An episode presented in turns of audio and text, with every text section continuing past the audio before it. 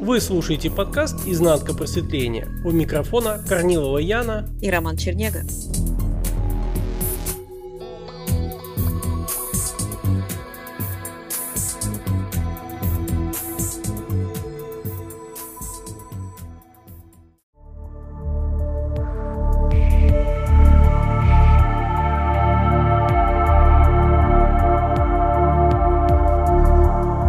Яна, часто летом я провожу время в Болгарии. И так как там кириллица, уже, собственно говоря, никаких проблем не возникает с языком.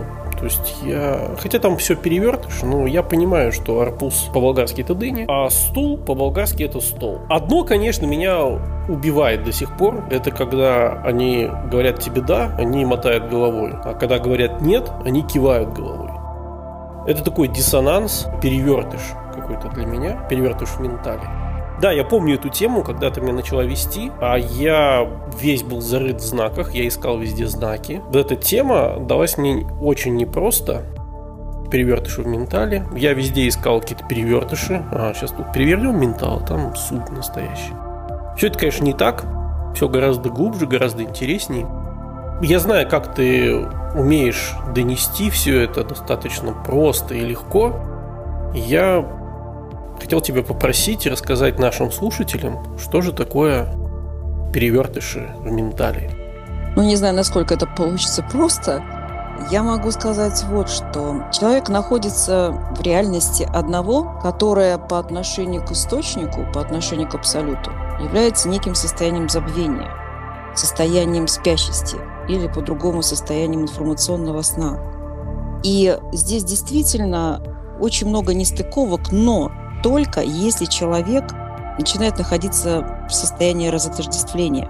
Разотождествление со своим мышлением, состояние разотождествления со своей личностью, со всеми составляющими, из чего и состоит весь человек.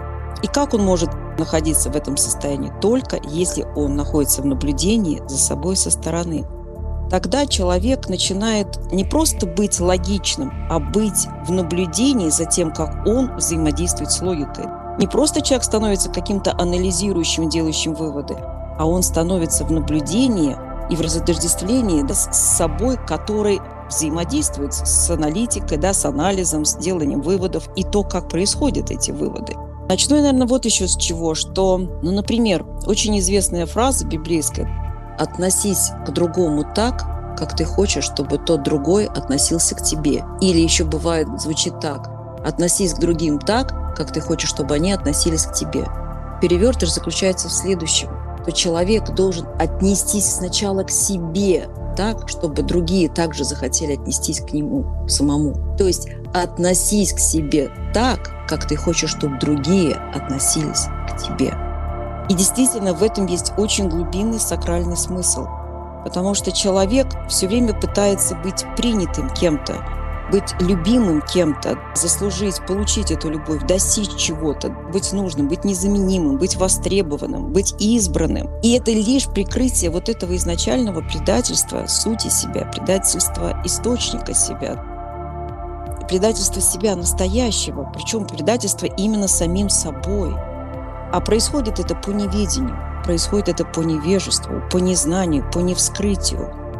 Человек не может дать напиться из колодца, в котором пусто. Этот колодец он сам, он должен наполнить себя собой по моменту, дать себе все то, что он пытается получить от другого человека. Просто когда человек наполняет себя собой, вот эта наполненность, эта целостность да, выливается в отражательной системе в отражение, которое подобно изначальному э, излучению, да, изначальному запуску, изначальному выплеску. И наоборот, если человек старается заполучить что-то от другого, то он по большому счету признает, что он пуст – что находится в формате недостаточности, недостатка, недовольства, неуверенности, недовлетворенности. И эту дыру вот этой ненужности, этого предательства себя собой человек пытается заполнить чем-то внешним, и ничего из этого хорошего не выходит. То есть это своего рода как вода в решете. Она протекает сквозь, она не задерживается. И поэтому человек все время несколько как бы голоден, да, он как бы жаждет все время снова и снова. И человек запихивает себя абсолютно всем отношениями, целями, смыслами, достижениями, вот этим синдромом делателя. И это все равно не дает ему наполненности, потому что он идет и движется совершенно в обратном направлении. Всегда нужно дать себе себя в хорошем смысле этого слова, в благом смысле этого слова, в сакральном смысле этого слова. Но я думаю, ты точно знаешь, о чем я сейчас уже говорю. Да, это очень знакомо. Ты мне через это все проводила. И даже был такой подкаст у тебя «Жениться на себе», где ты более детально все это предательство разбирала. То есть, почему он там и звучит «жениться на себе». Я, кстати, вспомнил вот по поводу... Ну, то есть я всегда в своей жизни пытался везде найти какие-то знаки. Вот там, когда у меня было увлечение хакерами сновидения, пытался найти, о, женщина в красном, переходит через красный светофор, едет красная машина, это какому-то недобру, там еще чего-то. А потом, когда ты мне начала вести, были задания, и одно из заданий было это, собственно говоря, посмотреть фильм «Матрица», но в наблюдении за собой смотрящим. И фильм «Солярис» также, да, угу. вот я смотрел по твоему заданию. И вот этот перевертыш там очень четко наблюдается, как это все на самом деле, как это работает, что подсовывает матрица, а подсовывает она то, чтобы этим увлечься. О, знак, это точно, пошли туда, делать так, как вот прямо, прямо видишь и начинаешь делать. А оказывается, делать надо чуть ли не ровно наоборот. Это как сделать шаг назад. Вот о чем ты говоришь постоянно. Да. Всем, кого ведешь, да. Да, абсолютно верно, шаг назад, потому что человек всегда обусловлен движением вперед. Человек согласился с трансляцией информационными источниками такой идеи, что должно быть совершенствование, должно быть развитие. Я ни в коем случае не говорю, что должно быть э, не развитие, да, какая-то стагнация или какой-то регресс. Нет, ни в коем случае. Просто есть две кардинальные фазы. Фаза обусловленности, вот поиском смысла, поиском развития, поиском совершенствования – и есть наблюдение за тем, как человек взаимодействует с теми или иными алгоритмами, да, с теми или иными понятиями. Ни в коем случае не нужно не убивать личность, не, не бороться с эго, не останавливать внутренний диалог, да, не пытаться быть без мысли, не прятаться в медитации. Нет, нужно быть собой осознанно присутствующим по моменту и обязательно в разотождествлении. Как я уже говорила и снова повторюсь, которое достигается только наблюдением за собой и всем происходящим с собой со стороны – но ни в коем случае не изнутри себя, потому что состояние изнутри себя – это все равно еще состояние обусловленности и все равно еще состояние погружения в ментал. Информационное поле, еще раз говорю, это территория информационного сна. Оно всегда будет поддерживать свою программу спящести и всегда будет создавать человеку ощущение, что он жертва, что он недостаточно хорош, что он недостаточно развит, что недостаточно заслуживает чего-то, что он еще не пришел к какой-то нужной фазе, к нужной стадии, не в нужной инкарнации, недостаточно у него хорошая благоприятная карма и так далее, и так далее, и тому подобное. Это и есть информационный вирус, который удерживает человека в неведении, удерживает человека в позиции жертвы, в состоянии спящести. Потому что все знание, все истина, все, что находится настоящее, оно всегда в человеке, оно никогда не может быть потеряно. И не зря звучит «да, истина ближе, чем дыхание». Но человек даже в этом не хочет уловить то, где находится дыхание, да? Куда двигается человек? Двигается ли человек в сторону дыхания или он двигается прочь от него? Потому что истина не за пределами дыхания, а, соответственно, человек несет эту истину самим собой. Но ищет он ее не там, где он дышит, он ищет ее там, где он думает. А это разные вещи. Вот прочувствовать, как ты пьешь чай, это одно. Думать о том, что ты пьешь чай, это совершенно другое. Это никогда не насытит, это никогда не наполнит, это никогда не станет собой. Именно только по факту состояния ощущения, да, сущностный уровень, вот это является настоящестью, это является присутствием. Я тоже уверена, что ты это уже теперь хорошо чувствуешь, осознаешь и знаешь. Да, очень хорошо. Я представил, что наш слушатель сейчас слушает и такой начинает дышать и пытаться прямо зайти за это дыхание, типа сделать какой-то шаг назад. То есть какие советы ты дашь, что нужно сделать прежде всего, чтобы двинуться в сторону к самому себе настоящему? Смотри, если человек заходит за дыхание, если пытается наблюдать это дыхание, то он является делателем, он является наблюдателем. Как э, в одном задании есть такой специальный вопрос – что отличает наблюдателя да, и наблюдение. что больше является сферой, что больше является точкой. Если человек задаст себе этот вопрос, он точно увидит, что одно действительно становится сферичным, делает человека в состоянии такой расхлопнутости, да, еще раз повторю, сферичности, купольности, а что-то человека сужает в точку. Так вот, когда человек воспринимает тот или иной информационный источник, тот или иной информационный посыл, он не замечает, как его тело двигается вслед за этим посылом, за этой чистотой, которая присуща тому или иному понятию. И потому просто зайти за дыхание – это быть делателем. А вот когда человек обнаруживает себя заходящим за дыхание, обнаруживает именно того, кто рассматривает это дыхание, он обнаруживает самое главное – наблюдение за всем происходящим со стороны. Здесь, конечно, есть еще другие факторы – о которых раскрываются на практике, те, кому интересно, кому не резонирует, они всегда могут прийти, да, присоединиться к этому практу. Но в любом случае, даже если человек принимает решение идти самостоятельно, что тоже, в принципе, априори возможно, потому что, еще раз говорю, все знание находится в самом человеке. Прежде нужно отделить зерна от плевел. Нужно действительно четко различать, где есть человек, а где есть его мышление – если человек по умолчанию находится внутри мысли, по умолчанию находится внутри ментального процесса, он является априори погруженным мышлением. Лицом к лицу лица не увидать. Поэтому я всегда приводила такой пример. Человек, который нырнул на дно, долго плавает, где-то погруженным на это дно рассматривает коралловые рифы, он не может вернуться домой априори с этой точки. Он что должен сделать? Он должен вынырнуть, грубо вынырнуть, говоря, всплыть, да, для того, да, чтобы увидеть все.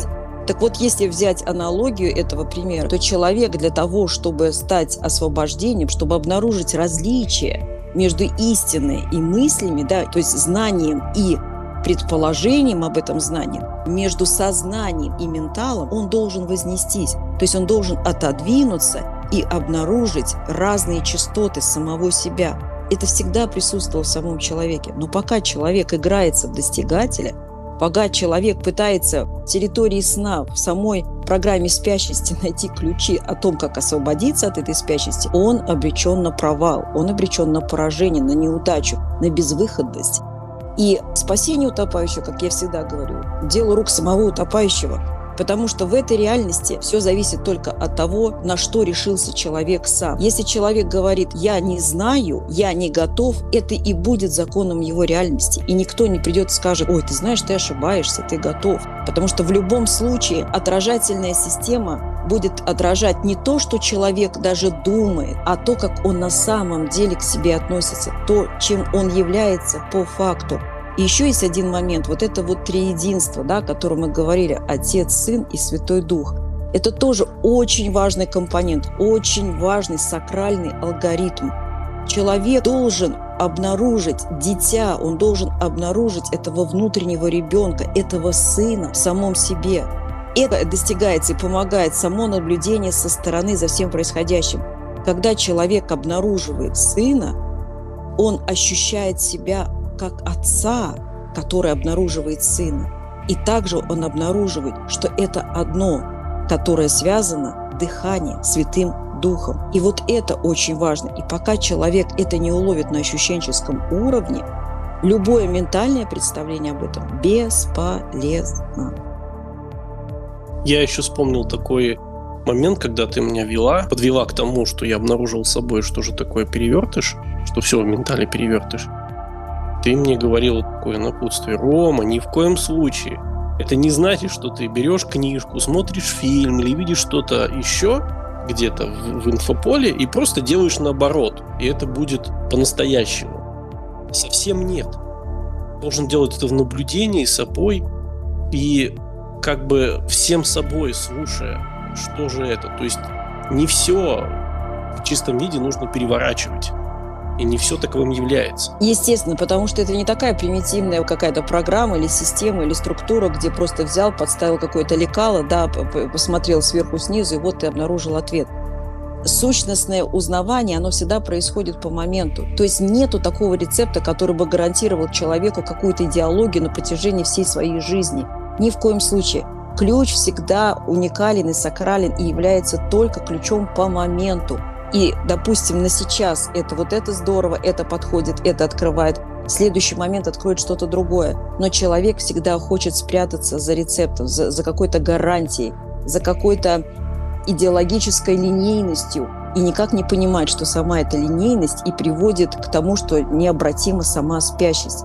Еще я хочу заметить, что в данной реальности, вот, например, понятие «любовь», оно крайне отравлено, крайне искажено, потому что навязывает человеку какие-то догмы, которые он просто принимает на веру, соглашается с этим, да, одевает на себя, но не хочет никак внимательно рассмотреть. Ведь вот эта разделенность на мужчину и женщину и то противостояние, которое на самом деле пропитано информационное пространство, которое настраивает один пол против другого, но при этом точно так же зиждется надежда и мечта о том, что вот, это, вот оно счастье, жили-были и умерли в один день на самом деле делаются диаметрально противоположные вещи, а как борцов на, на ринге настраивают друг против друга, потом сводят, и фактически человек не хочет заметить, что управляет всем этим обусловленность ложным представлением о любви.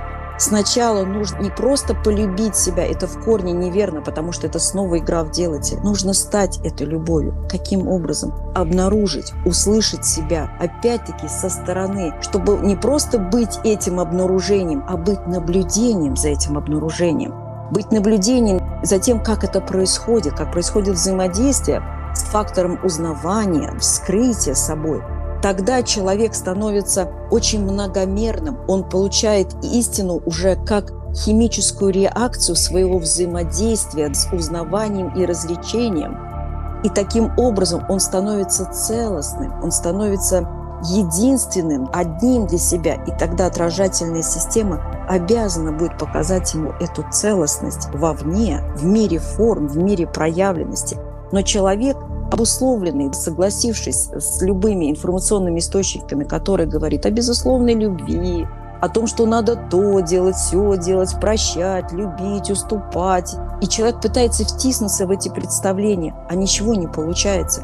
Потому что все эти представления, они полярны, они уводят человека от настоящести, от целостности – от того, что человек в мире и гармонии, в балансе с самим собой. То есть фактически они уводят человека в дисбаланс, вечное такое противостояние, вечное такое парирование, вечных каких-то таких соперников, к которым человек постоянно разбирается. И это начинается и родители, и партнеры по жизни, и дети, и сотрудники, и друзья, и прохожие, и кто угодно – и ключ этого раздрая заключается вот в чем. Сама формула ментала состоит в том, что разделяй и властвуй.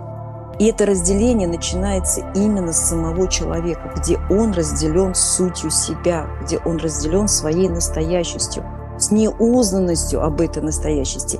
И уже отравленным вот этим неузнанностью, этим незнанием, отравленный этим разделением, человек продолжает жить, проживая плоды этого разделения, плоды этого конфликта, плоды этой войны, этого противостояния и, к сожалению, неведение обо всем этом.